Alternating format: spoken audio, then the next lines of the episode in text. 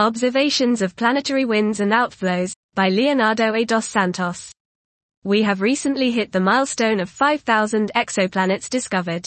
In stark contrast with the solar system, most of the exoplanets we know to date orbit extremely close to their host stars, causing them to lose copious amounts of gas through atmospheric escape at some stage in their lives.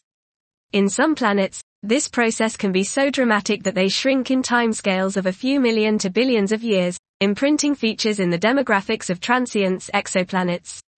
Depending on the transit geometry, ionizing conditions, and atmospheric properties, a planetary outflow can be observed using transmission spectroscopy in the ultraviolet, optical or near-infrared. In this review, we will discuss the main techniques to observe evaporating exoplanets and their results.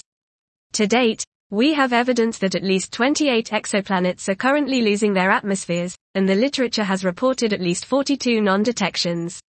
Dot. This was Observations of Planetary Winds and Outflows by Leonardo A. dos Santos.